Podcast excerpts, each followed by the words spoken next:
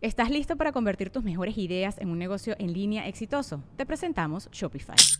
Tal vez no lo sabías, pero nuestro podcast More Than Mamis es un negocio y lo empezamos por supuesto para desahogarnos y hablar sobre la maternidad, no para convertirnos en expertas de ventas y del e-commerce. Así que sí, necesitábamos ayuda para vender nuestro merch y poner en marcha nuestra tienda. ¿Y cómo suena con Shopify?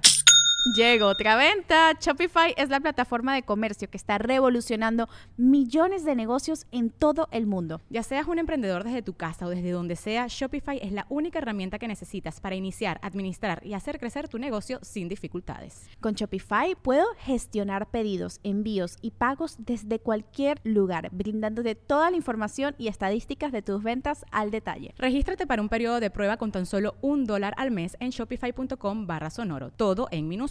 Ve a shopify.com barra sonoro para llevar tu negocio al siguiente nivel. Shopify.com barra sonoro. How do you feel great on vacation? Like really good? Easy. You go to Aruba. You'll spend your time relaxing on cool white sand beaches and floating in healing blue water. You'll immerse yourself in natural wonder and find your center on an island where things move at your speed. You won't just feel great, you'll feel relaxed, renewed, and ready for life. That's the Aruba effect. Plan your trip at aruba.com. Hola, ¿cómo estás? Bienvenido a un episodio más de Auténtico. Bienvenido a tu podcast favorito. Y a mi derecha está Titi Harrios Póticos Magníficos. ¿Qué tal, Pedrete? Qué bonito es estar de este lado porque nos podemos agarrar la piernita y combinamos, amiga. Combinamos, exacto. Nos pusimos de acuerdo, nos mandamos un selfie. Así es. Oye, y si estamos los dos en un lado de la mesa, quiere decir que tenemos a alguien enfrente. Yes. En este caso es actriz, es psicóloga, también es generadora de contenido. Mamá. Sí. Mamá. esposa. Lo debe Es- haber puesto delante. Eso, Exacto, mamá y esposa. Mamá y después todo lo demás. Carla Cardona, Sí. gracias por estar en el Kino Auténtico. Gracias, gracias. Qué linda Bienvenida. pareja son. ¿En serio? Vi un episodio de ustedes y tienen una química bien linda. O sea, sí se ve el como corazoncito. Nos pagan por eso. Así que, exactamente. Nos debemos de casar. ¿Y por qué estamos tan lejos? ¿Por qué no, te juntas? sé, es que, ay, es que siento que a ti te da una luz espectacular y luego ¿Ah, sí? a mí, a ver, pero aquí estamos. Muchas gracias. La verdad es que sí nos queremos. Luego nos dicen que somos bien tóxicos, pero Ay, son Pero- envidiosos. Sí. Es envidia, porque pocas veces vemos a parejas tan lindas. Ay, Con tanta química. gracias. A es, pura, ver, es pura mentira. que Esto es por el podcast. Esto es para ganar dinero. Nos vamos a divorciar, la verdad. Bye. Somos primos, de hecho. Somos... Ni que fuéramos regios. Oye, y el tema de hoy está muy bueno porque hablamos por Instagram, ¿no? Y ayer justo por Sí. WhatsApp de qué podíamos hablar. Y ahorita justo platicando un poquito antes de que empezara. Así es esto, pasar aquí en Auténtico muchas Así veces. Cambió el rumbo. totalmente el rumbo. Y vamos a hablar de cómo afecta eh, la relación eh, de pareja una vez que tienes ¿Qué hijos. tal? ¿Qué tal? ¿Ustedes cómo, para ustedes cómo así? No, es que, a ver, tienen que saber, mis hijos tienen nueve, la grande mujer, y el niño de cinco, está a tres días de cumplir cinco años. Entonces, estoy en, en otra etapa que ustedes, que tienen bebecito y que viene- otro en camino, entonces es algo muy diferente a lo que yo estoy viviendo y además la pareja se va transformando, transformando y transformando. O sea, no es lo mismo cuando teníamos bebés, yo estoy embarazada, nada que ver a lo que estoy viviendo hoy Transformando para bien. para bien. Y a Ah, ver, bien. hay momentos que no está cool, o sea, que no, que sí está afectando. Es que los hijos se vuelven como el centro de atención. Y, y para la pareja es una obsesión porque tú te estás comprobando como papá, o sea, porque tú te estás midiendo a ver si soy bueno, si soy malo, si, si me va bien este papel, si lo estoy haciendo bien, si no lo sé hacer. Y tú igual. Y entonces como que eso va generando tensión. Porque entonces yo espero cosas de ti, y yo quiero que seas así, ¿por qué le hablas así? Y así no. Ento- Entonces se vuelve, hay como una temporada de dos, tres años que, que nomás no te hallas. A No, ver, déjame verdad. preguntarte, A perdón, eh, ¿cuál crees que es la edad más complicada de tus hijos para tener una buena relación o mala con tu pareja? A ver, espero no hablar de más. A ver, creo Danos que la etapa más Tu marido así. de que- ajá, no, no, no, y- o por ustedes también, ¿no? Que se me mal viaje. No, pero sí es No, cierto. también para cada uno es diferente, ¿no? A ver, para mí, lo más terrorífico, la primera etapa terrorífica para mí es el posparto. O sea, de tenerle miedo. De si hoy yo estuviera embarazada, nomás de pensar en el posparto, me quiero matar, me quiero aventar por la ventana. O sea, auxilio todos, el esposo, tú, to- o sea, todos. Sí. Es terrorífico. Ahí es como que un desajuste de unos dos, tres meses Ah. rudo. Dos, tres meses, Sí. me suena poco. Claro. Ah, ¿se te Me suena poco, poquísimo. O sea, yo, Sí. yo puedo decir, a ver, aquí voy a hacer una intervention, porque creo que es la expectativa que todos tenemos, o sea, que es como, ay, embarazo, ya te quiero tener en mis brazos. Y después lo tienes en tus brazos y es como, ¡a la madre! ¿En qué momento decidí tenerte en mis brazos con un güey que ronca mientras yo te estoy alimentando? O sea, eso es, eso es pánico. Yo no El ronco, ¿eh? el- no, no, pero duermes muy profundo, mi amor. Yo sueño Duermes que voy en moto, profundo. pero, pero no ronco. risa. Pero si el posparto es A ver, terrorífico. dos, tres meses rudo hormonal. O sea, de que tu cuerpo está en total y absoluto cambio. Mm. Ahí es como muy intenso. Obviamente, pues dura pues más, ¿no? Y dependiendo cada persona, cada mujer, cómo le toque este cambio, hay crisis muy fuertes, mucho más que otras, ¿no?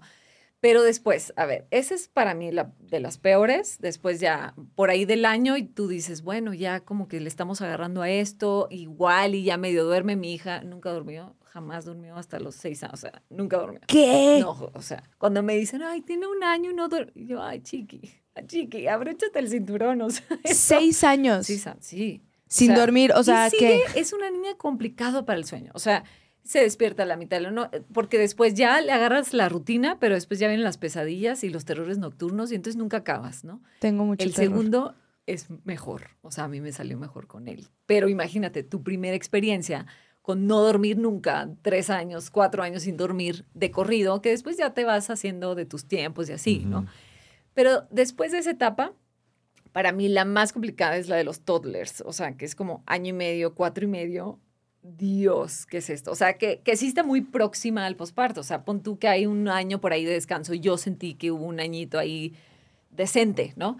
Pero cuando empieza año y medio, que ya medio que quieren hablar, que ya caminan, y entonces que su- sus niveles de energía de ser tu santo ángel eh, preciosísimo, que todo mundo se va con todo mundo, empieza la etapa de la ansiedad de, por separación, caos, eh, ya no se quieren separar nunca de ti, después prefiere a ti, pero después acá, pero después porque me viste feo, y luego no, te amo y te adoro, sus emociones son totalmente volubles.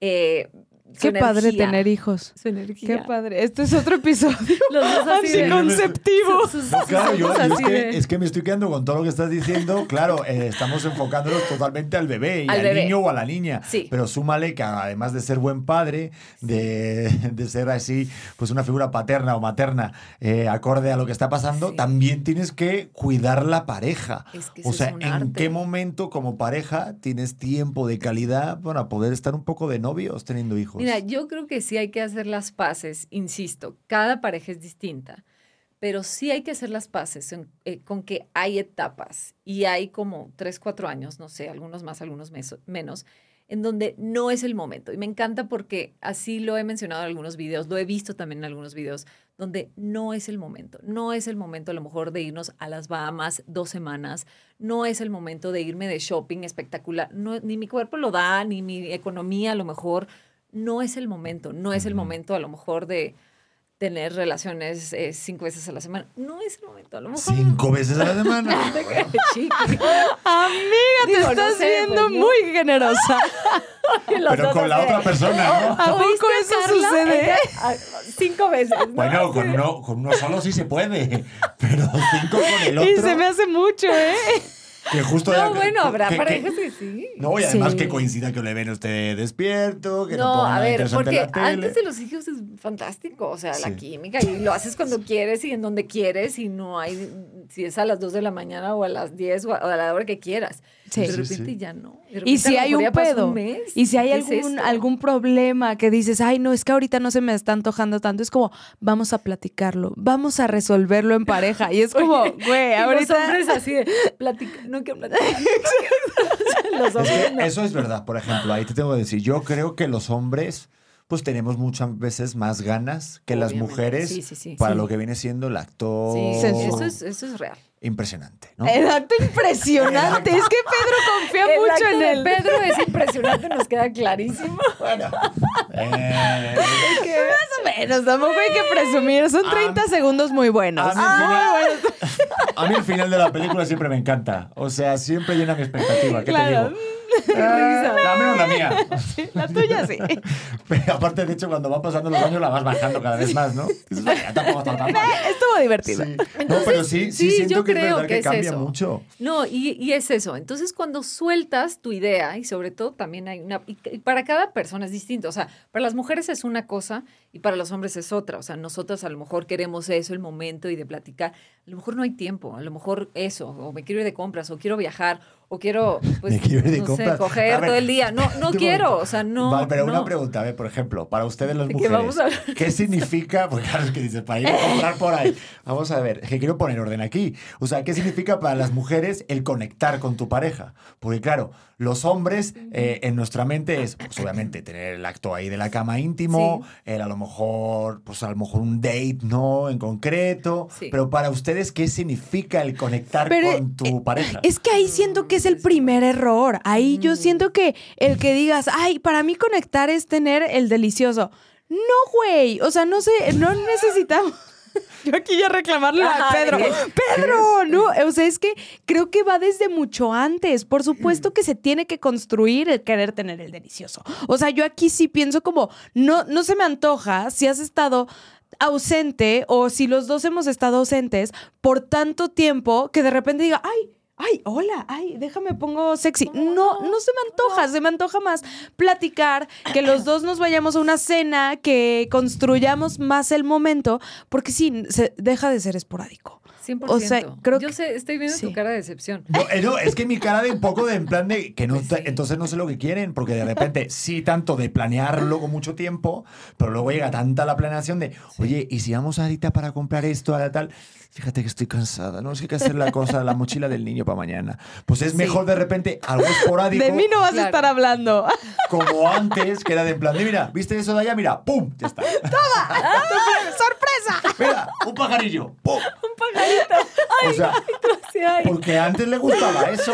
¿Por qué de Sí, repente en qué a momento a las ver, mujeres a ver, les a deja ver, a de gustar esa improvisación? No, no, no. te- aquí tenemos que hablar de algo bien importante, que es la carga mental y emocional. que Ay, Carla, danos respuestas. Danos respuestas. Tenemos tantas preguntas. No sé si haya respuesta para esto, amiga, pero mira, hay algo que sí es biológico, de verdad. Hay muchos expertos que hablan de esto. O sea, esto no es un invento, esto no es una manera de victimizarnos. O sea, es real que las mujeres, y de verdad te puedo enseñar videos completos de personas que lo hacen, de cómo tu tren de pensamiento realmente está en todo. En todo, Pedro. O sea, eh, si comió bien, si va a comer, si le va a dar una enfermedad, si, si, si se peleó con el amiguito, si lo están bulleando, si es el bully, si yo mm, algún día me volveré a ver con mi cuerpo de antes, no, le gustaré a mi esposo y si, y si está ahorita trabajando y le gustó la compañía. eh, nuestra cabeza no para jamás. Peor, todo esto se maximiza cuando tienes hijos, porque estás al cuidado de un ser humano que realmente te preocupa y quieres que de verdad esté bien. Y entonces la responsabilidad que se, en- que se nos despierta en las mujeres es enorme. Es lo, estaré haciendo bien y si no estoy haciendo lo suficiente y si no está comiendo lo suficiente y si le da no sé qué enfermedad. Esto no para. Y esto, tú llegas con tus ganas del acto íntimo y me dices, sí, es que, ¿de qué me estás hablando? O sea, estoy en otro lado por completo. Cuidar a un ser humano es difícil, que sobreviva un ser humano es difícil. Y luego, además, hoy en día le agregamos la cerecita del pastel. Queremos que sean buenas personas y que se valgan por sí mismos y que sean felices y, Y que no coman tengan bien. traumas y que se, créanse conscientes y que... Entonces, pues no, no hay espacio. Entonces, esto sí es un trabajo consciente que tenemos que hacer las parejas. O sea, es decir, si estoy viendo a mi pareja alejado, si ya no nos aguantamos, si no hay manera de comunicarnos ni para ti ni para mí, entonces, Houston, tenemos un problema. O sea, y si me interesa, a ver, queremos una pareja feliz, si no, no hay niños felices y no hay casas felices. Y entonces sí tengo que decir, a ver, ya, voy a poner atención, qué padre que él, él lo arregle de toda manera, como él quiera, pero necesito poner atención porque la, la pareja es la base de una familia. Si esta no está bien o medianamente bien, no va a funcionar. Pero te la voy a voltear. ¿No? Mira, si todo lo que me has dicho, así todo el agobio de la escuela, que sí que lidiar con la maestra, Todo. que si de repente suben los impuestos, que si, que si ahorita el limón, mira cómo está de caro. El ¿Sabes? jitomate ya todo eso, si de El repente, aguacate. por lo que sea, por la mañana te despiertas, hay un café y hay un pum, por un lado, un tragatrusquis, tienes ahí un placer, dices... ¡Despierto "Mira, pues feliz! Pues mira, subió el, limón, pero la lima no está ¡Que viva la mal". 4T! O sea, o sea, Sí. te lo tomas, un- digo, ni tanto ni tampoco. Es que yo creo que hay que Puede como ser la mañana un, un buen momento porque traemos menos carga, nuestra Es mente está a veces más despejada, pero no, o sea, los hombres son muy salvajes. O sea, es, o sea, llegas y pajarito y tras, o sea, no. Sí, eso es verdad. Eso es verdad. Eso tienes toda la Eso es razón. cierto. Sí, sí. nos Sí, un me estoy despertando. De que Oye, chance, trabajas. sí, o- o- Vienes mucho por a ver, aquí. y las mujeres no es difícil, o sea, es- funcionamos mucho auditivas, somos mucho más auditivas.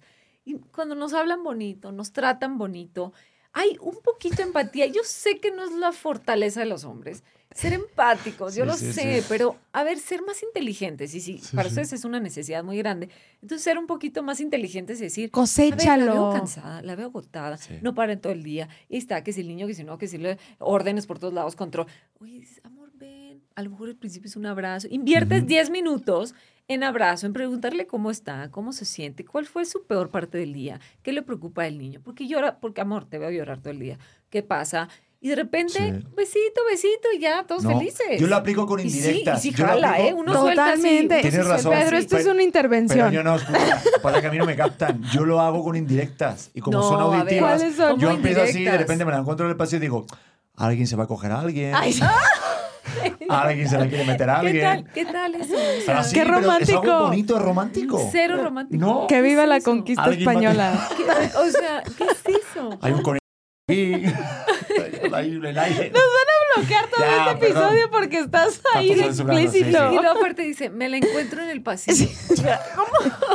Porque vivimos en una mansión. Sí, sí, Ah, sí. claro. Tienen que saber que viven en la mansión. entonces. Nada. Nos En el, encontramos. en, el, en el ala oeste. Exacto. No, el pasillo es un metro cuadrado. Estamos así pegados uno al Pegados otro. En el baño. Date así. para allá. No, pero sí, sí, sí es difícil. Sí es difícil el justo el buscar también el momento Eh, perfecto para eso. sí, sí, Pero yo también entiendo lo que tú dices, que eso lo digo muchas veces a Titi, tú lo sabes, que son como etapas. Y yo entiendo mucho, o al menos intento, porque sobre todo para que no cargarme de tanto estrés de, oye, ay, no está pasando esto, no está pasando lo otro. Y sí hay momentos a lo mejor que, en- entre comillas, o sea, digo, porque siempre nos miramos, pero nos miramos de cierta manera eh, menos. O sea, hay menos, hay una, una costumbre menor de mirarnos tanto, pero sabemos que estamos conectados. O Sí. Porque Sí. lo que tú decías, ocurre algo, algo bien curioso cuando tienes hijos. Cuando te despiertas sin tener hijos, rápidamente, si estás durmiendo con tu pareja, es buenos días, cariño, Sí. un beso, un abrazo. Estás con Hay muchos días que yo me despierto y nos despertamos y es como al rato cuando ya estamos desayunando, hola, ¿eh? Sí. Buenos días. Está cañón. Está cañón. Y Sí. no te das cuenta hasta que ya está sucediendo. No, y creo que una, una gran. ¿Viste? Escuchaste mi voz como de Lolita Ayala. Este. como que una gran terapia, o al menos como lo he sabido sobrellevar un poco, es tener un proyecto en común. O sea, en nuestro caso ha sido este podcast que nos ha ayudado mucho a tener algo en común, al menos para, para planear, que en esos momentos que digo, "Uf", siento mucha desconexión, mucha. Es como, wow, o sea, los dos estamos conscientes y, y creo que eso lo hemos sabido platicar muy bien, que estamos desconectados. O sea, y lo hemos dicho como, hey, ahorita no estamos tan conectados. Pedro lo hace espectacular al decir como, son etapas, esto va a pasar, em, pero creo que nos vuelve a unir el, vamos a platicar del proyecto. O sea, como que el siempre tener algo en común, obviamente nuestro hijo, que es como nuestro proyecto más importante, pero intento dejarlo un poco de lado porque lo que tú decías, si no, se vuelve todo acerca del hijo. Entonces, el tener una parte un poco separada que diga como, hey, seguimos siendo tú y yo, a pesar de que no seamos como, como emocionalmente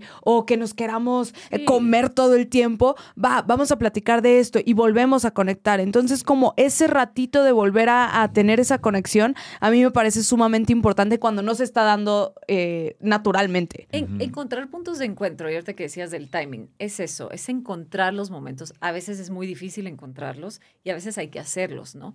Que es encontrar los momentos de relajación. A lo mejor yo en algún momento de paz y estabilidad emocional puedo brindarle a él esa paz, que sé que está agobiado, que el dinero que no le han pagado, que bla, bla, bla, lo que los, no sé, los dilemas que él tenga y viceversa, y entonces se encuentran. Y hay un enemigo que yo también encontré en mi propia, en mi propia relación, que es la evaluación, que eh, entramos en un conflicto enorme cuando nos empezamos a evaluar y eso es lo que hacen los hijos, es un efecto secundario de los hijos. Cuando yo tengo un hijo enfrente, tanto me estoy evaluando como tú te estás evaluando y yo lo estoy evaluando a él, o sea, a mi pareja.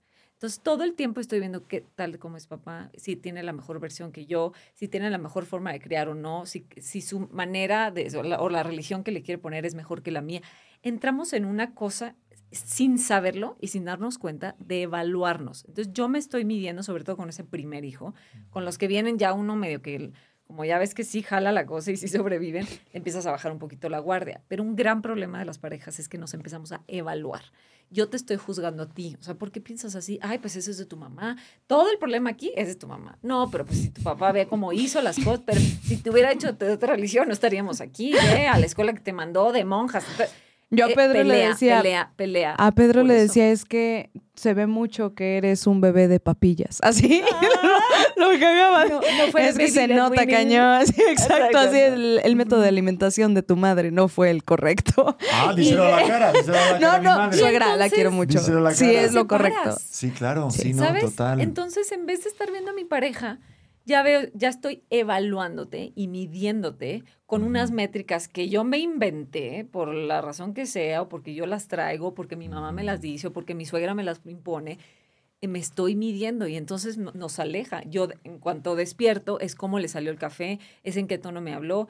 Y eso lo, es, es muy común que lo hagan los hijos. Es a partir de los hijos que yo te empiezo a evaluar a ti.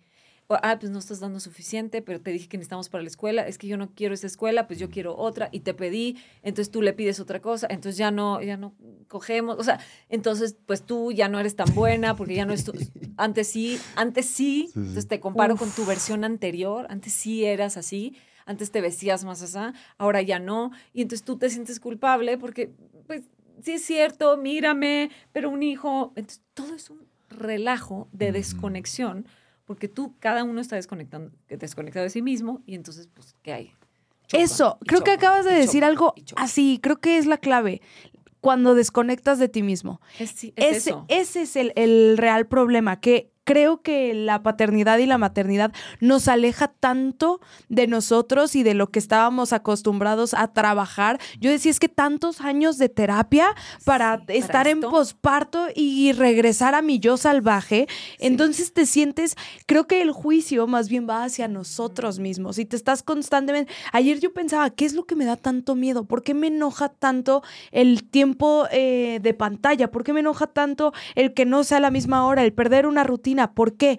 Y digo, es que es puro miedo. Es puro miedo y, y es puro juicio a mí misma de no ser la mamá que yo creí que iba a ser. Pero no tiene nada que ver con Pedro. Pero entonces llega él. Entonces, como tú te evalúas tan fuertemente, tú eres tu peor juez, llega él y pues te vas contra él. Claro. Y tú no recogiste. Y te dije que lavas los platos. Y te dije que, oye, te puedes ayudar en la casa y ponerme los juguetes. Y entonces, ¡ah! ¿sabes? O sea, Yo, creo que estamos en unos niveles de autoexigencia insostenibles. Pero y ahí eso sí hace creo- muchísimo daño. ahí sí creo que ustedes las mujeres creo que se evalúan más Sí, que los papás. O sea, nosotros los hombres siento que tenemos un juicio, de, a lo mejor de aprendido desde la caverna, no sé, pero sí siento que tenemos un chip los hombres de, pues a nada que hagamos ya hemos cumplido como padre. De hecho, no nos pasa muy a menudo. Yo de repente, y lo sabe Titi, que lo hago mal, lo hago muy mal, está mal hecho esto, hombres, pero yo hago la cocina, recojo los juguetes. Y digo, ¿y viste que recogí los juguetes? O sea, Y ¿viste quieres, cómo- quieres una viste? medalla. por- Una estrellita. Sí. ¿Viste? Dejé al niño, está bien, lo acabo de recoger, está sano, mira, viene Yo lo limpio. dormí, yo ¿Eh? lo dormí. Ah, sí, sí, sí.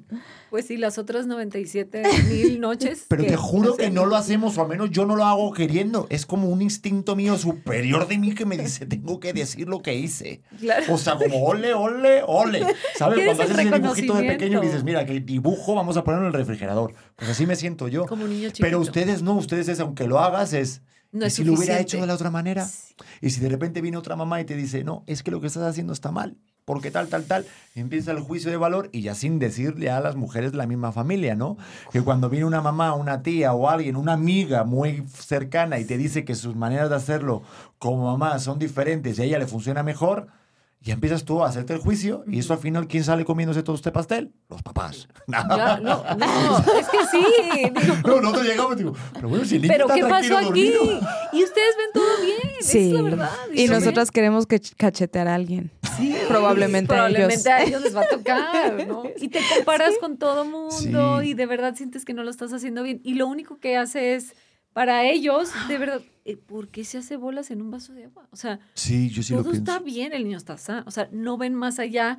Solo nosotras sabemos lo que estamos viviendo aquí adentro. O sea, es muy pesado aquí adentro todos nuestros dilemas, pero nos tenemos que hacer cargo de Que eso. es mucho, o sea, yo siento que esto de, de vivirlo hacia adentro es muy pesado. O sea, el vivirlo en aislamiento es realmente ser como un preso. O sea, Sí. yo, yo recuerdo, y a muchas de mis amigas, yo hice un pacto conmigo misma. En cuanto yo me embaracé, yo por una razón u otra me quedé sin amigas, así, una. Y entonces yo en mi posparto no tenía con quién platicar. Coincidió justo el momento que mi hermana se fue a vivir a Madrid, que era mi persona más cercana. Mi mamá también vive en Querétaro. Entonces, realmente viví mi posparto en soledad absoluta. Pedro empe- no tenía chamba, entonces buscaba todo el día este, qué, qué hacer y se iba y salía. Entonces, para mí era platicar con nadie. Todas estas cábalas mentales me las aventé yo solita.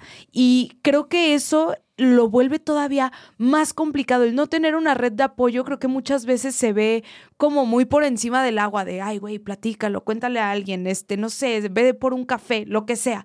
Pero no se le da suficiente importancia porque dentro de tu cabeza es. Es gigante el terror que ya te hiciste durante todo el día y llega tu esposo y es como, de verdad no quiero saber de mí, no quiero que me platiques nada de cómo te fue allá afuera, no sé, no sé cómo está el mundo y yo lo que me prometí fue cualquier mujer que a mí me dijera que está pasando por un momento difícil en su embarazo o en su posparto, yo iba a estar para ella. O sea, cualquier amiga mía que me dijera, necesito que vengas en este momento, iba a hacer todo lo posible para estar ahí. Creo que está muy rudo que, que muchas tienen que vivirlo en soledad, ¿no? Creo, yo creo em, que la maternidad es un proceso muy solitario. Que esto de lo que estamos hablando, todo lo que sucede en nuestras cabezas, em, que no, no es que tengan la culpa o no, pero hay, a ver, ustedes tienen que ir a cazar, por decirlo así, si nos ponemos muy de Cavernas. Ah, exacto. ¿no? Eh, y nosotras somos las que estamos ocupando este lugar de, de alimento en el hogar, de, eh, de- de construir un hogar, de tener las cosas resueltas en el hogar, eh, que es muy doloroso cuando no tienes esa comprensión de parte de tu pareja y a veces es lo único que necesitamos, es comprensión, pero entiendo también que eso puede ser muy complejo porque no- ni nosotras mismas sabemos lo que queremos. En el fondo solo hay miedo, en el fondo a lo mejor hay una niña herida, a lo mejor no tienes a tu mamá y no solamente lejos, sino que se murió cuando estabas chiquita, qué sé yo. O sea, hay muchas situaciones muy complejas que nos reviven, los niños nos vienen a revivir eh, muchas heridas del pasado, muchas cosas de nosotros que no están resueltas. Y, y lo único que vemos en nuestra pareja a lo mejor es distancia, y la distancia eh, no solamente se traduce en, en- en conflictos, sino en mucha soledad y de ambas partes porque tú te empiezas a sentir muy sola y que nadie te entiende, porque nadie te entiende porque ni tú te entiendes. Nosotras no entendemos lo que nos está pasando. Un día estoy llore y llore, pero estoy feliz por ver a mi bebé y me muero la ternura, pero no puedo dejar de llorar. Pero de repente ya estoy irritable y de repente llega y a lo mejor de malas y eso yo lo siento personal y es realmente complicado. Y lo que por lo que optamos las mujeres es aislarnos inconscientemente, no es que te vayas a una cabaña y te aísles, sino en tu propia casa te aíslas. Es tan dolorosa la experiencia con el exterior, con la incomprensión que existe, con la falta de ayuda emocional que existe para las mujeres eh, en esta etapa del- de, la vida, que entonces es, es, es difícil. O sea, y, y de repente ya no, o lloras en silencio, o lloras en la regadera, o porque te sientes, además de lo que estás sin- sintiendo, te sientes culpable de estar sintiendo eso. Entonces, e- es que yo debería estar contenta, es que tengo un hijo sano, es que ve a mi esposo qué maravilloso, es que me ama, yo sé que me ama, que ahorita no nos llevemos, está perfecto, pero veo y, y va a buscar trabajo y yo sé que ve por nosotros, pero no entiendo qué me está pasando y, y me siento mal de sentirme así. Y hay un proceso hormonal, psicológico, es rudísimo. Sí, qué duro. Y estar Sí.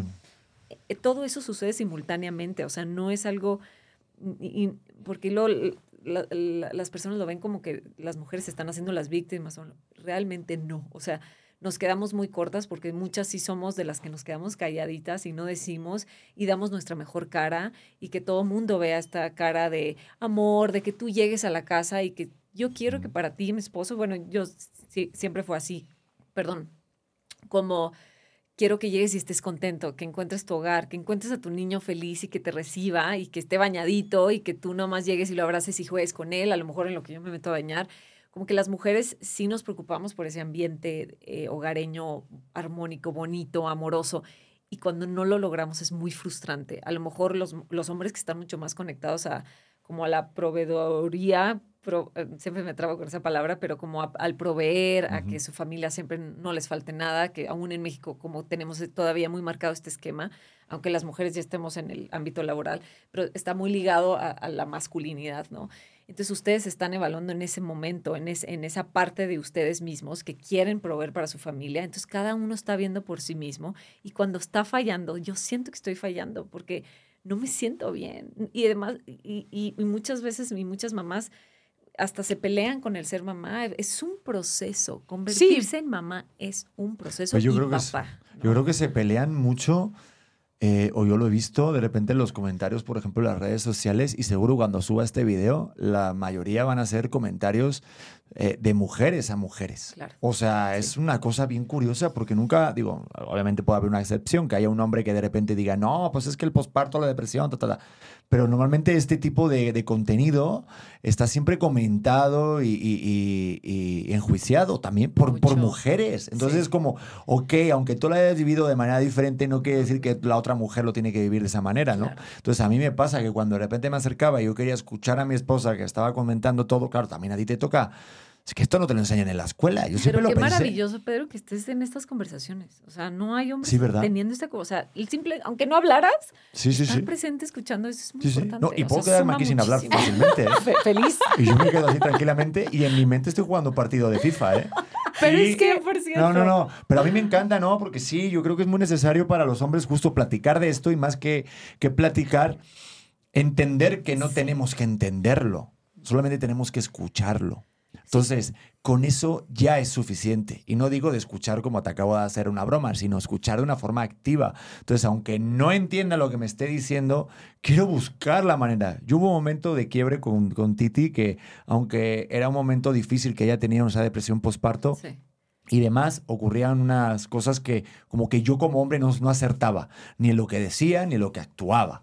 Entonces llegó un momento que ella me decía, no, es que no me hace sentir feliz esto ni lo otro, Pedro, no sé. Entonces yo digo, ¿qué quieres que haga? No, es que tampoco sé.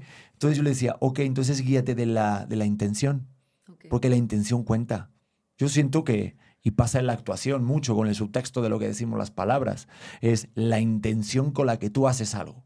Si yo todo el rato estoy buscando una intención positiva para poder ayudarte, va, aunque no lo haya logrado, guíate por favor de dónde viene mi intención para que vayamos encontrando el camino final en el cual te haga sentir mejor. Aunque ni tú y yo lo entendemos, Sí. va, pero que sepas que mi intención es positiva, que no quiero que esta depresión sea más larga y sea peor y que no, que va por otro lado. Entonces, Sí. ahí eso nos ayudó muchísimo. ¿Qué ¿Qué pasó, mi vida? Ya está llorando. Así que- no, ¿ves? es que sí, que me es que sí. Es que sí, yo, Sí, o sea, sí, me sí, acuerdo ¿Te y yo. ese momento que te lo Y dije? yo era muy mal pedo, o sea, ay Dios, eh, les juro que lloro por, por el embarazo, esta no soy yo. ¿Pero te acuerdas que No weak dije? bitch, pero, pero, pero sí me acuerdo que yo, yo le decía a Pedro, no, no hay cómo atinarle. Y el de repente voltear y decir como, no mames, si fui mal pedo, como que a mí me hace apreciar mucho la persona con la que estoy. Pero que en ese momento, o sea, me regreso y a mí me da pánico. Y yo le he dicho a Pedro y lo he dicho aquí en el podcast, a mí me da pánico vivir otro posparto. Creo que ahorita ya tenemos otras herramientas y justo te quería hacer como una pregunta, este, de, de, pon tú, para mí en el primer embarazo fue súper importante que Pedro me acompañara al curso, ¿cómo se llama? Esa madre, Sí. ¿no? Que nos sirvió para pura madre, que al final fue Sí, cesárea. sí. Pero para mí era súper importante, como que siento que para muchas mujeres es la invitación, como la primera invitación de, güey, forma parte de esto. El embarazo me lo he aventado yo estos tantos meses yo sola. Te invito a que, a que pongas un poco de atención en esto que nos está pasando a los dos y no sé, como que es un momento en el que es una invitación al hombre. Pero yo percibía mucho que era como él llegaba y en el celular y llegaba y sin atención. Y yo como que me daba más coraje. Yo le decía, es que prefiero que no estés, prefiero que no vengas. Y creo que esa parte de no lograr entender bien a tu pareja, y ahorita que dijiste esto de escuchar lo que está, o sea, yo estoy segura que si Pedro hoy eh, hoy está tomando mi embarazo completamente distinto al primero. Y es porque ha tenido ganas de conectar conmigo y yo con él. O sea, creo que totalmente es un trabajo de los dos y no puedo decir como nada más fue su responsabilidad el conectar con esto o mi responsabilidad, sino cuando tenemos ganas de seguir siendo pareja, lo dijiste, del seguir trabajando como familia, creo que se logran cosas muy padres y que por más que yo diga esto no me pareció al principio, pero pues bueno, o sea, yo lo veo y es un hombre increíble, ¿no? Trae muchas No, y cosas vas muy aprendiendo y yo creo que tú vas viendo también su aprendizaje y, y tú en ella. Pero a mí una, una de las cosas, y eso creo que sí me lo enseñó mi mamá, eh, sobre todo en temas de pareja, porque como no nos entendemos, sobre todo cuando te estás estrenando y estás recién casado o juntado y que vas a tener un hijo, pues hay muchas expectativas, ¿no? Y, y algo que me compartió mi mamá por un proceso por el que estaba pasando mi hermana, eh, mucha pelea, ¿no? Mucho es que tú no das, pero yo sí doy. pero, eh, esas peleas de los egos, de tú das más y yo lavé tres platos, pues yo seis y así, ¿no? Entonces, como no se da. Mucho esto de lo que estás hablando, de invitar al hombre al proceso, pero pues no lo entienden. A lo mejor hoy va a ser distinto, si vuelven a hacer ese curso, supongamos va a ser distinto, ¿no? Pero esta filosofía es de, de lo que sí tengo, que sí tengo hoy. Yo me acuerdo también que al principio, no, idéntico que- de lo que, eh, como me lo estás contando. O sea, iba al curso por el celular, pero sigue trabajando, se salía a hacer llamadas. Y ah, es como, ok, y entonces yo me peleaba mucho con eso, pero entonces no estás, pero entonces no me entiende, entonces yo voy a estar sola. Entonces es la misma legata, ¿no? Pero cuando entendí y, e hice las paces con lo que sí tengo y con lo que no, o sea, hoy no cuento con él para esto. Para esto sí cuento. Entonces, no puede ser que para nada no cuento. Nada más que yo me quiero aferrar a que sea el papá perfecto, el esposo perfecto, que entienda a la perfección cómo funciona mi psique y mis estados de ánimo y mi emocionalidad y que entienda que estoy eh, gestando un bebé. No, no lo entiende. O sea, punto. Haz las paces con que no, ¿me entiendes? Sobre todo si alguien está pasando por eso por primera vez, ¿no? Claro. ¿Y a mí cómo me sirve? Siempre que regreso a estos esta- est- estados como de compararme o de pelear o de exigir, ¿qué sí tengo? Hoy no tengo esto y tengo que hacer las paces. No, no puede ser, así como él seguramente en su mente está queriendo mil otras cosas de mí que no tiene, que tuvo y alguna vez no tuvo. Si estamos poniendo, por ejemplo, ese ejemplo de, del acto íntimo, pues, o sea, ¿qué tal que él realmente es una lucha con él? O sea, oye, ya nunca estamos juntos. Es, es, para él, ese es su mundo. Y que tú no se lo sepas dar, él va a entrar en una guerra, así como para nosotras que no podamos conectar emocionalmente, íntimamente con comunicación, eh, nos vuelve locas. O sea, ¿cómo no me entiendes, no me escuchas, no te interesas por mí, por mi universo? Pero de repente decir, es que cuento con él para todo esto y es un hombre maravilloso para aquí. A lo mejor no está acá, todavía le falta. Ellos, para e- ellos es muy diferente. Nosotros desde el minuto que nos enteramos empieza un proceso. Para ellos no entienden, pues, pues ahí está el bebé, pero pues yo tengo que ir a trabajar. O sea, realmente no lo entienden. Cuando dejamos como de polarizar o demonizar nos, tú a ella, o sea, uno a cada quien, todo se vuelve mejor, o sea, y, y, y empiezas a apreciar lo que sí tienes, porque sí tenemos todos algo, algo tenemos que tener, pues sí, a lo mejor ya no es tan seguido como cuando éramos novios, pero sí tengo esta parte y a lo mejor está, está gestando a mi hijo y a lo entonces veo el otro y no es como piensa positivo, no, nada más es que sí tengo y que no tengo y hago las paces con eso. ¿no? Es que creo que hay que partir de la, de la base de que cuando ya tienes hijos, la pareja cambia. O sea, cambia. y no está punto. mal decir es que ya no eres el como antes. No, es que soy mejor que antes.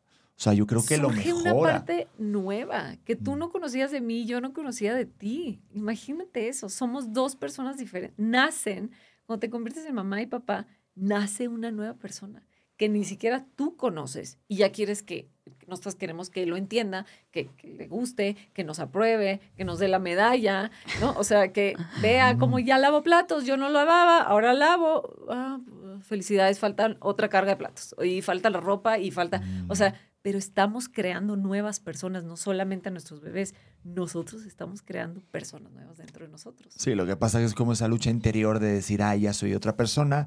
Mm, si en el caso de que a lo mejor estabas bien feliz con la persona que eras antes, es como, oye, no quiero desprenderme 100% de esta versión de mí que tanto trabajo me ha costado ser, ¿no? Y si encima le sumas que la otra persona se enamora de esa versión de ti, pues claro, es también un riesgo el de repente, por eso muchos matrimonios, yo he hablado con amigos que en plan de, oye, ya no hubiéramos superado otro hijo más. O de repente cuando conoces a alguien que dices, no, es que mis papás se divorciaron cuando tenía tres años, pues mi hermano... Lee las señales. Lee las señales. Igual la culpa era tuya. No es casualidad, No, no, no. sí, no es casualidad. No, pero sí, o sea, suele Claro. pasar, suele pasar. No, tranquilos, ¿eh? No pasa nada. No, Todo- pero sí es cierto. Pero o sea, sí es cierto, es un Sí. hándicap muy importante que es muy difícil llevarlo y que ahora que estamos nosotros metidos en este rollo, eh, sobre todo es platicarlo. Yo creo que, que- que el problema está eh, cuando ya no tienes ganas de hablar con tu pareja. Ahorita que tú decías, no, Pedro, es que no tenía nadie con quien hablar, es que esto, lo otro. Ya cuando te pasan algo o, o- o te sucede algo en tu día a día y no te late, no te nace, te da como hueva el hablarlo con tu pareja. Uf, otra vez voy a decirle esto.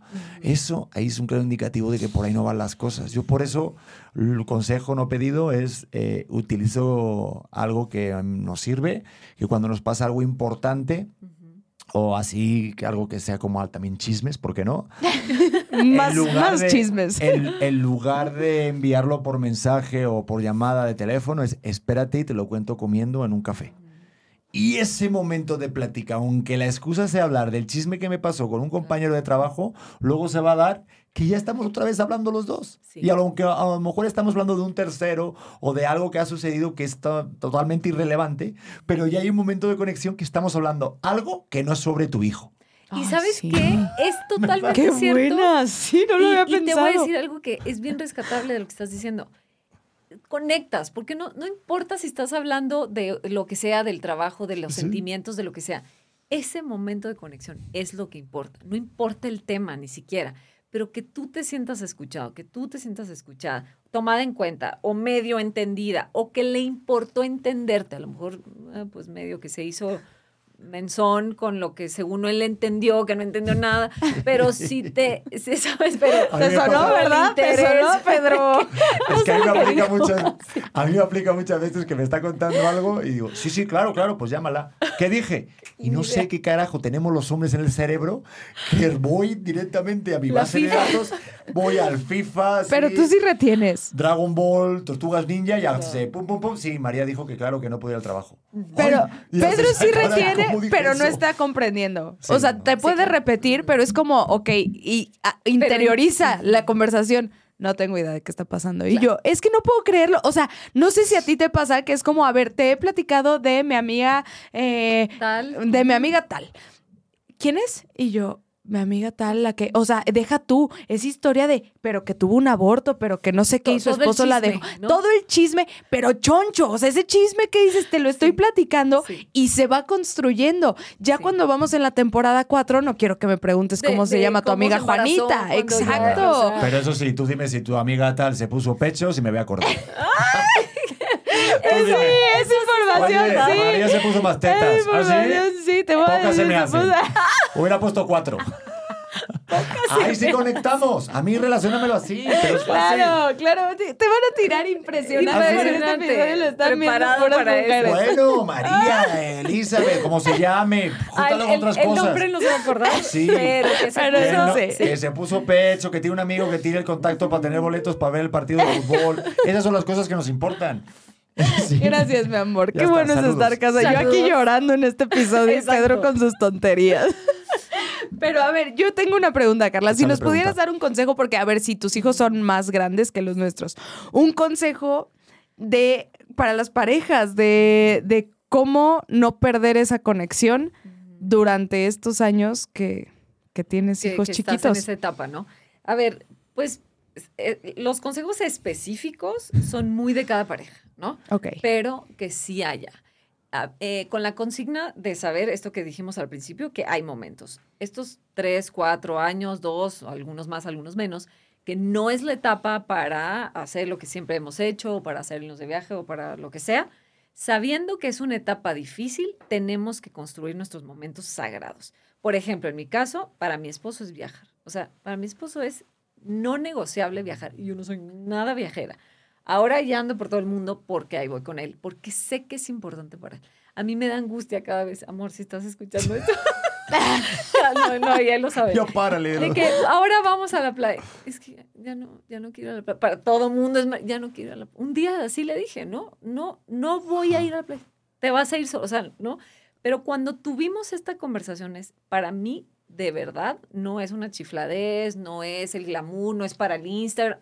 Eh, Genuino, a mí me gusta viajar, me desconecto, su trabajo es muy pesado, eh, me da chance de desconectarme, de conectar con la naturaleza, el mar, salirme de mis problemas. Es muy, es, no negociable al menos hacer un viaje de una semana al año nosotros. Entonces yo ya lo entendí y cedí en esa parte que cuando cedes, y no es algo negativo, pues ves el lado positivo de, oye, bueno, ya no está tan mal, oye, qué padre, una semana en un lugar nuevo, solo con mi esposo, sin hijo, oye, ya le veo el lado positivo, porque yo soy muy aferrada a mis hijos, me da mucho miedo dejarlos y no me gusta dejarlos, y entonces ¿quién los va a cuidar? Nadie los va a cuidar, las mujeres, lo mismo que estamos diciendo ahorita.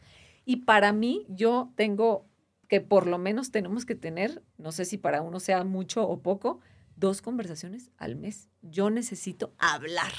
No me importa si es de tu amigo, de, porque de- en el momento que menos piensas, no hablas. Sí. Paga la cuenta, ya pagaste la luz, ya es, ya hiciste, oye, le contrataste a no sé quién, oye, el niño, oye, la escuela, y de repente, ¿tú y yo? ¿Cuándo, ¿Cuándo hablamos? Puede ser en cena, puede ser encerrados en nuestro cuarto. Hablar, ¿no? Entonces, esos son mis requisitos. Cuando no hemos hablado, yo, yo le tengo que reclamar mi, mi punto. Entonces, el consejo sería eso, que tú identifiques, porque andamos pidiéndole al otro atención y todo, pero dime lo que necesitas, dímelo para podértelo dar. Si no, no puedo saber, no puedo estar adivinando tanto para hombres y mujeres. Si es un viaje, si es tener relaciones sexuales una vez a la bueno, por, o sea, de verdad es necesario para mí o ya veremos si en vez de una es una cada 15 días, qué sé yo, para lo que sea para cada quien, ¿no? Pero es identificar en ti lo que es importante y es no negociable y obviamente va a ser algo positivo que sume a la relación. No es como no negociable, me tengo que ir tres meses al, al año yo Con mis amigas, ay, sí, con mis amigas. No, pues no, no suma esto a la relación. Es cómo esto puede mantener de una manera mejor esta relación. Estaría padre que así. fuera también canjeable, ¿no? Que al final del mes, como para cerrar el mes, dices, mira, Token. Aquí está mi como cupón. no ha habido momento íntimo, este, no ha habido viaje, tal, mira, pues me voy con mis amigos. Esto equivale a una salida con mis amigos a tal. Ándale. O sea, como, o acumulable. Como equivalentes. No, que sea Claro. acumulable y de repente que sea El año pasado, sin coger. no, o el, año pasado no salimos y entonces este año me debes dos semanas. Y entonces, No, pero es muy Claro. importante. Nosotros también tuvimos esa conversación de los innegociables. O sea, de oye, esto para mí, igual para Titi es viajar es muy importante. O sea, y no lo hace justo por algo así de esporádico. No, ella necesita que salgamos de casa, que, Sí. que, que viajemos. A mí que me- dejemos a los hijos, es importante, Sí. ¿no? eso nos costó también mucho trabajo. Ay, Nos está costando. ¿Cuántas veces has dejado a tu hijo? A mí me cuesta mucho, yo soy muy raro. Yo tengo un sentimiento de culpabilidad horrible. Creo que va a pasar. No, soy hipocondriaco. Y si hay hombres así, uno Yo piensa soy que somos horrible. solo- tengo muchos amigos que no quieren dejar a sus hijos. Pues yo Escucha te esta, voy- espérate un momento. Perdón. Fuimos a una obra de teatro y me costó mucho dejar a mi hijo con la chica que los cuidaba. Sí. Y en el break de- del teatro lloraste. me puse a llorar como una magdalena. De verdad. Y no es más, es más, se rieron de mí. Claro. Aquí a mi derecha. Ajá. Se rió. de En plan, pero Pedro está bien. Digo, escríbela, escríbela, por Sí, favor, a para ver ver cómo está. Que no te mande foto, que te mande video. Que... Sí, Sí, Pedro pero está me psycho. cuesta mucho trabajo como padre el delegar y el decir, porque me siento muy culpable de yo pasármelo bien y que no esté yo con mi hijo. O sea, por ejemplo, mi hijo ahorita está en prematernal. Pues yo, obviamente, las grabaciones y todo lo intentamos hacer por la mañana para cuando esté en la tarde, yo estar con mi hijo. Sí. Porque si está mi hijo y yo siento que no estoy, estoy en otra cosa o me voy a trabajar, estoy perdiendo mi tiempo. Así te la digo. Mm, yo creo Yo que, o sea, en la escuela yo pregunté, no, y, y No. escucha este dato curioso, en la escuela yo pregunté, cada vez que lo, lo íbamos a dejar, obviamente las primeras semanas, pues todos los bebés es así, ¡guau! Ya sabes, o sea, que no quieren soltar a la mamá y así. Y la maestra, porque pues yo ya me esperaba en el coche, Pedro lo acompañaba hasta su salón y se esperaba que se tranquilizara y todavía se asomaba después de... Sí, sí, sí, Pedro estaba, eh, pero, pero yo pensaba que era Pedro. Y salió la directora y me dijo, no te preocupes, Titi, son todos los papás. Y yo, ¿cómo? Le dije, no se ve más en las mamás porque, porque Sí. yo pensaría que es más de las mamás. Me dice, no, las mamás saben, o sea, como que llevan tanto tiempo con el hijo que saben que va a sobrevivir. El papá muchas veces es el que siente esta culpa o que siente esta ansiedad. Entonces tenemos a más papás metidos a los, en los salones que mamás. Y yo, Wow. ¡qué perro! Sí, Eso debe sí. ser medio nuevo, ¿no? ¿crees? ¿Tú crees que así la generación de nuestros No. papás, un- que un hombre se asomara a un kinder? No, a no. fuerza en el Día del Padre, una cosa así, pero Sí. no, yo creo que no. No, Eso me o sea, encanta, me encanta. Creo que, creo que es también la carga que le estamos dando a la paternidad. O sea, así como muchas veces yo defiendo el no, los roles de género, hoy creo que los roles de género existen por algo, eh, pero el rollo de querer incluir tanto al papá. Eh, O sea, está en 10 mil cosas, porque además socialmente queremos que siga siendo el proveedor, Sí. ¿no? Y entonces, al, ser, al seguir siendo el proveedor, pero también quiero que estés y vas a comer aquí, pero los fines de semana eh, te los apartas nada más para esto. O sea, estamos exigiendo tanto de la parte masculina Sí. que estamos creando seres muy, muy ansiosos. Ayer yo le tuve que decir a Pedro, necesitas un momento para eh, descansar. O sea, por más raro que suene, pero estás agotado no solamente físicamente, estás agotado mentalmente de querer estar. O sea, este rollo, pienso que somos la generación de Alicia en el País de las Maravillas, que no puedo estar aquí porque tengo que estar allá.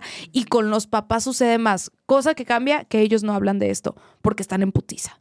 Claro, y están al 100 en eso. Pues qué bueno que tengo un micrófono porque voy a hablar de esto. Adelante, hora. adelante Voy a- con las imágenes. Exacto. Ahora empieza el Inauguremos. podcast. Eso fue introducción, ahora Exacto, empieza el ahora podcast. sí.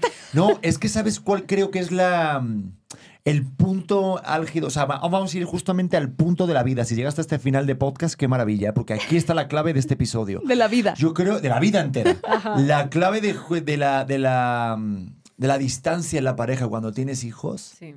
es porque el hombre piensa solamente en trabajar, en proveer, en tener, y la mujer está todo el rato pensando en que no le falten de nada al bebé y está más eh, dedicada en la protección y cuidado, comodidad, en servir. Y esa, esa, esa confusión de conceptos lo, lo hacemos muy mal los hombres, porque nos pensamos que cuando tienes a tu, a tu familia cubierta y protegida es cuando monetariamente tienes más dinero, tienes más trabajo, tiene comida, tiene ropa, tiene cama, y no. Y te olvidas como hombre de la cosa más importante, que es el tiempo.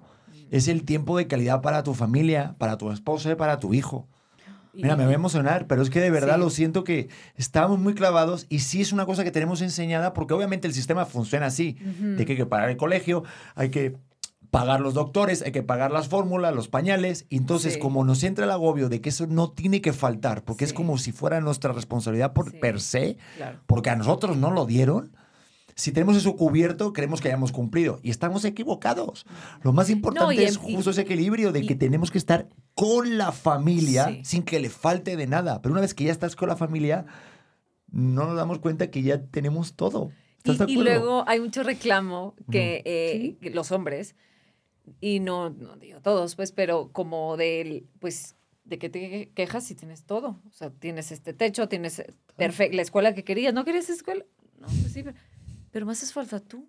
O sea, y, y mi esposo, y mi pareja, y el papá para mi hijo. Digo, gracias, no nos vamos a quejar. Muchas gracias por tu esfuerzo. Hay que validarlo también porque luego los, los tenemos también como sin validar y sin apreciar lo que los hombres también hacen, si es que son los proveedores del hogar.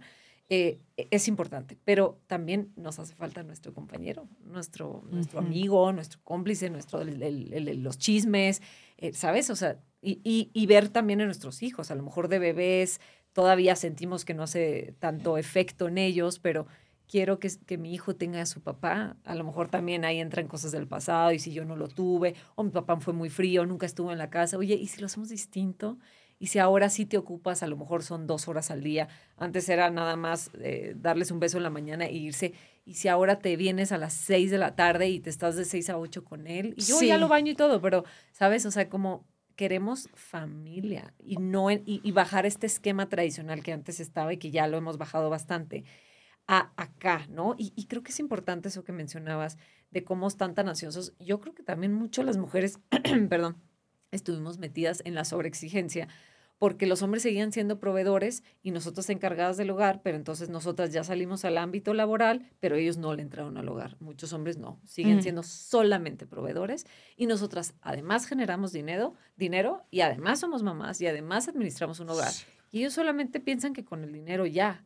Y es no, y no solamente desde la obligación, sino desde mi amigo, mi compañero, mi esposo.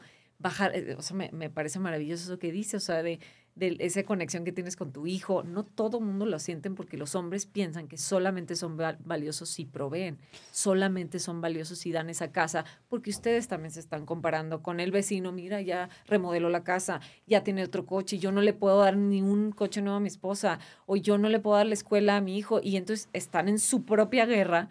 Cuando ya te perdiste en, en menos de lo que piensas, y se los digo, mi hija tiene nueve años, se te fueron diez años, y dices, me perdí de esto, me perdí, no era tan importante, sí es importante, todos queremos vivir bien económicamente, pero me doy cuenta que es más importante un vínculo saludable y, fuerte con mis hijos, que confíen en su papá.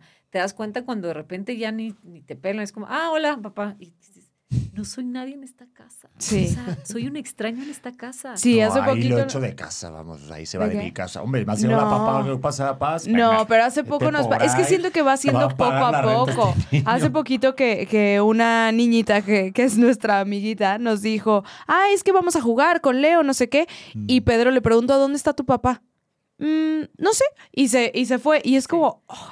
Y le, y le pegó y me dice, es que imagínate que de repente, o sea, ahorita nosotros estamos muy a gusto porque Leo no habla, pero ese es otro, siento que otro reto ya Mm. cuando empiezan a, a A decir, verbalizar a decir y- verdades. Y lo que ven. Claro, de, o sea, me ha tocado escuchar historias de, es que mi hijo me- nos preguntaba que si vivíamos en la otra casa cuando nos peleábamos mucho y ahí no hablaba. Es como, wow, o sea, todo, todo lo están absorbiendo. Tienes que tener mucho cuidado con lo que le estás enseñando a tu bebé, ¿no? Sí, yo por eso siempre tengo como unas así clave de no, no discutir delante del bebé de los, de los niños, ¿no? Sí. Y obviamente pues siempre hay una tercera persona que está observando todo. Yo recuerdo mucho de pequeño escuchar a mis padres discutir.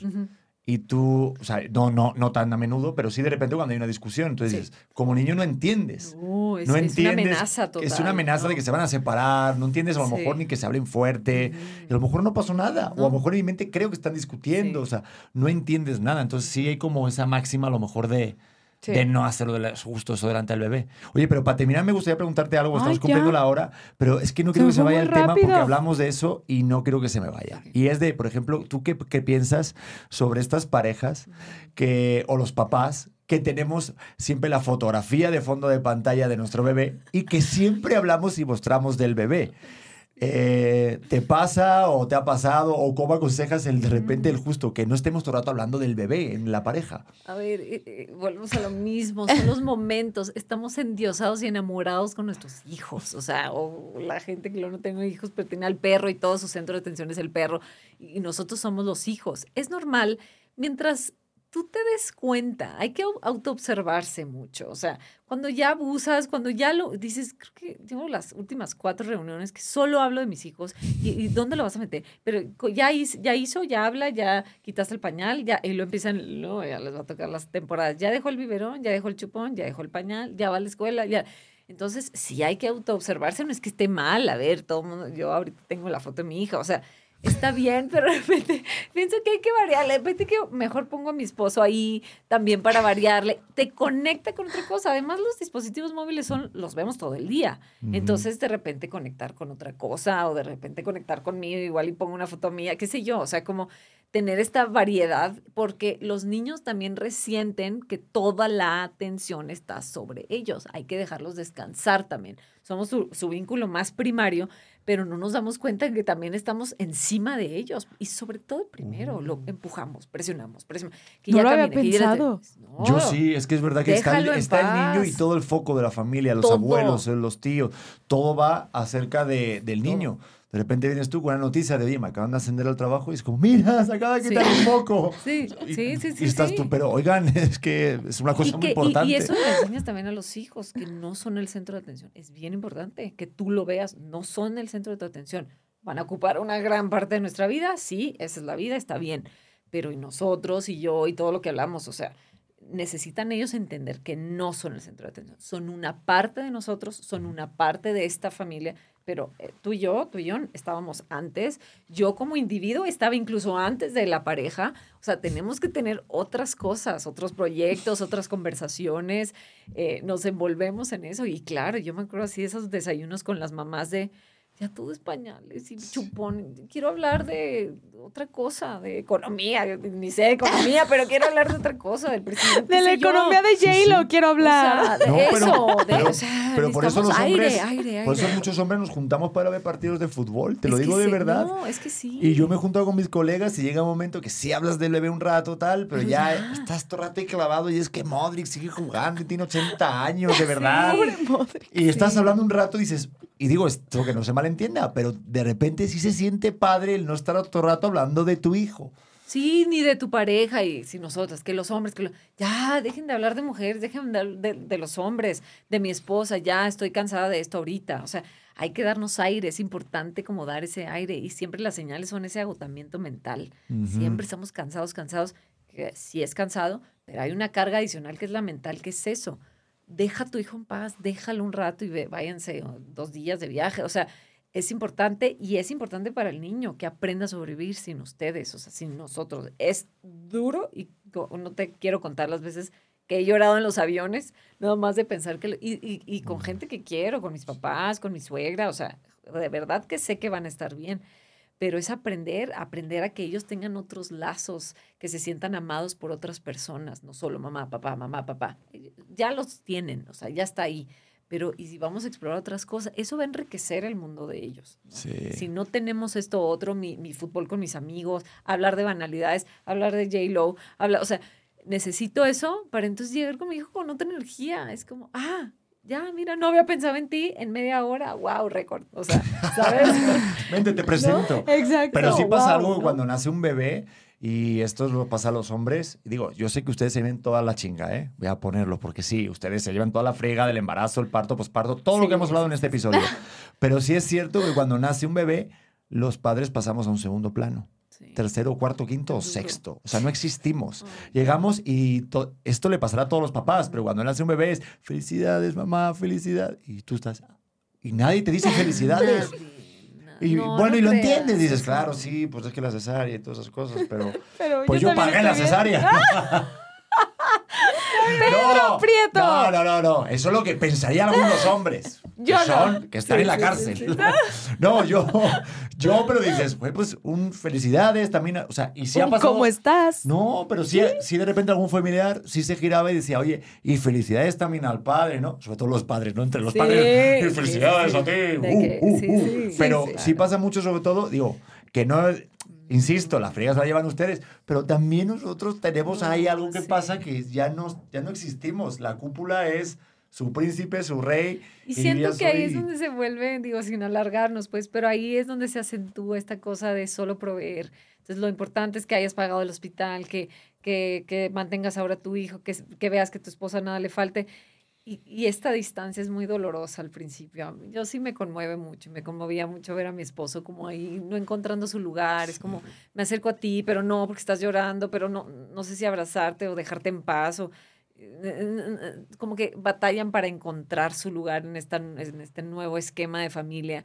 Oye, yo sí lo siento, porque yo soy muy emocional y muy empática con eso, y, y, pero no puedes ayudar, porque no te puedes ni ayudar a ti misma, ni, o sea, pero yo sí me acuerdo mucho de eso, y yo sé que los hombres pasan por como cierto luto, por cierta depresión incluso, de no encontrar, de no entender su lugar. Entonces creo que me voy a limitar a dar dinero porque creo que es lo único que, que veo. A lo mejor mi esposa se puso contenta cuando le deposito. Es que sí pasa. La única vez que la veo feliz es cuando le deposito, qué sé yo, ¿no? Es como, ah, pues sí, eso es lo que creo que es lo único para lo que soy bueno. A lo mejor, y no, y luego las mujeres somos muy, muy mala onda en, no, tú no sabes hacer esto, quítate, tú no, ve, le dejaste el pañal todo chueco, ve el biberón, te dije que era... que-". Entonces, los vamos haciendo a un lado, a un lado, Sí. a un lado. Es, esto es espantoso. Y, y entonces Sí. no nos damos cuenta, yo siempre digo, cuida eh, la, la primera ampollita, porque esa se va a hacer todo un absceso y una infección, pero tú vas a ver nada más la infección cuando él ya nunca está en la casa, cuando ya s- siempre está con los amigos, cuando entonces se la lleva de borracho, pero nunca viste también que había un- una parte que había que considerar y no es eh, volver a cargar la mano a las mujeres, pero sí es importante en esta en esto como sensibilidad de estar viendo, de estar formando una familia, decir, a ver, las mujeres so- somos muy buenas uniendo a la familia, es como, "Ey, ey, no, no, no, no, te me vayas, espérame, va- a ver, ven para acá, ¿qué está pasando? ¿Te sientes solo? Los hombres también se sienten solos, también se sienten aislados, no entienden y lo más, y a lo mejor no todos tienen hijos, ¿quién me va a entender? Los hombres no se abren fácilmente para decir, oye, me voy a llorar y, y decir que la estoy pasando fatal. No, man up y sé fuerte y ponte a hacer dinero y es rudo. Yo sí, como esas cosas me, me conmueven mucho, o sea, verlos en ustedes, que no es fácil tampoco, pero es, es, es distinto porque nosotros llevamos toda la carga. eh, Y te toda digo la, la, verdad. Y te digo la verdad, yo creo que va muy encaminado a que como somos una generación, yo tengo 37 años, de que nuestros papás no hemos visto que se abran, por norma general, habrá alguna excepción de esa manera. Entonces ves una figura paterna o de lo que tú has aprendido desde pequeño, sí. que es eso, autoritario, Sí. fuerte, que no llora, que no es sensible, que no a lo mejor tiene esa empatía tan cercana o por ese desarrollo del lado femenino, ¿no? Por decirlo de alguna manera así. Sí. Entonces dices, ¿tienes miedo? O yo te lo digo, que yo tenía mucho miedo de tener esa figura paterna, de estar a la altura. Claro. Y De ya no ser el hijo, sino ser el papá. Entonces a mí me daba mucho miedo justo ese cambio de, uff, ahora tengo que llevar yo la, la voz cantante, ¿no? Las decisiones, ¿estaré preparado, no estaré preparado? ¿Lo haré bien? ¿Qué pensaría mi padre en este momento? Claro. Está muy difícil. Y claro, no puedes mostrar ese miedo porque pues, estás en una situación de vulnerabilidad con tu esposa y si te ven débil o sensible, ya no eres lo suficientemente hombre o ya no cumples con el patrón de papá de la familia, ¿no? Y ¿Ves? es, y es muy que difícil. Todo es- eso empieza a salir y a mí se me hace muy rudo eso. Es o que empieza a salir, pero ya cuando estás ahí. Ah, O sea, yo, yo lo que, lo que podría recomendar, igual consejo no pedido, es como tal vez hablar de esto antes. O sea, de muchas cosas y de muchas heridas. Obviamente no te vas a dar cuenta desde antes de ser papá, pero sí tal vez tener un poco de, de roles, o sea, el decir, a ver, ¿cómo vamos a hacer esto para todos sentirnos incluidos? Eh, Sí. ¿Vas a cambiar los pañales tú o vamos a ir un pañal y un pañal? ¿O los jueves va a ser de cena de nosotros? O sea, como toda esta parte igual y construirla desde antes de que pase, porque en cuanto tengas al, al bebé ahí, van a salir mil Ocho fantasmas mil, que sí. no sabías que tenías, que es de tu niño herido, de si te olvidaron en la escuela y pasaron 15 minutos después por ti. O sea, van a salir tantas cosas de cuando eras bebé que yo sí recomendaría el hablarlo hasta el cansancio antes. Oye, ¿sabes qué? A mí me dolió cuando mi papá, por más tonto que parezca, Sí. pues decirlo y ni modo y de repente no será tan cómodo.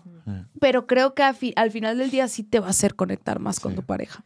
Creo que a las mujeres también nos hace falta sostener un poquito más las emociones de los hombres porque por mucho tiempo no las conocíamos. Para nosotros, ustedes nada más se enojan, son fríos, eh, se van a canalizar al, al- con alcohol. Es todo lo que sabemos de los hombres. No sabemos otra cosa y que están presionados por tener un buen coche y es todo lo que hay, ¿no? Pero de repente empieza a surgir hoy con estas nuevas generaciones que de repente se permiten llorar, se permiten descansar, se permiten no ser el hombre más exitoso de la bola de amigos, se empiezan a permitir cosas que para nosotras puede ser amenazante. En nuestro esquema también de mujeres que no sabemos demasiado, es amenazante no tener este hombre chingón, eh, que todo mundo adm- admire, eh, bla, bla, bla, sino que también sostener la incomodidad de que se suelta llorando. ¿Y qué hago yo con eso? Nosotras no estamos acostumbradas a las emociones de los hombres, que son distintas al- a la del hombre, que es solo eso, ¿no? Que es como permitida la ira, el enojo, la explosión, sino que también sostener eso. Y es complicado. Y, es, y, y no, y no digo que sea un trabajo de nosotras, pero que cuando tú sabes y conoces tus emociones y tus procesos, es más fácil invitar al otro.